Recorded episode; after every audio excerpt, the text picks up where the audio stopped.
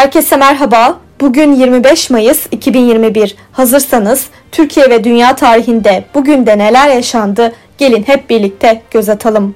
Dünya tarihinde bugün yaşananlar 1937 Eyfel Kulesi'nin de yer aldığı fuarda işçi ve çiftçi kadın heykeli ve Nazi yapımı heykel karşılıklı sergileniyordu.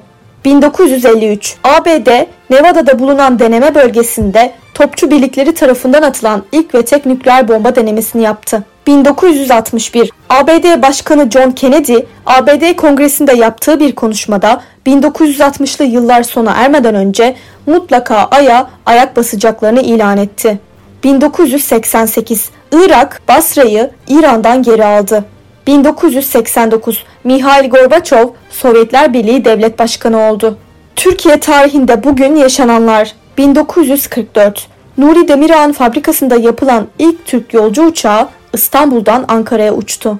2008 61. Cannes Film Festivali'nde en iyi yönetmen ödülünü Nuri Bilge Ceylan 3 Maymun filmiyle aldı. Ceylan ödülünü kucaklarken benim yalnız ve güzel ülkeme ithaf ediyorum dedi. Ceylan 3. kez Cannes'da ödül alarak bir rekora da imza attı. Bugün doğanlar 1889 Rus asıllı Amerikalı bilim insanı ilk başarılı helikopteri yapan Sikorsky doğdu. Bugün ölenler 986 Farisi gökbilimci Abdurrahman Es-Sufi vefat etti.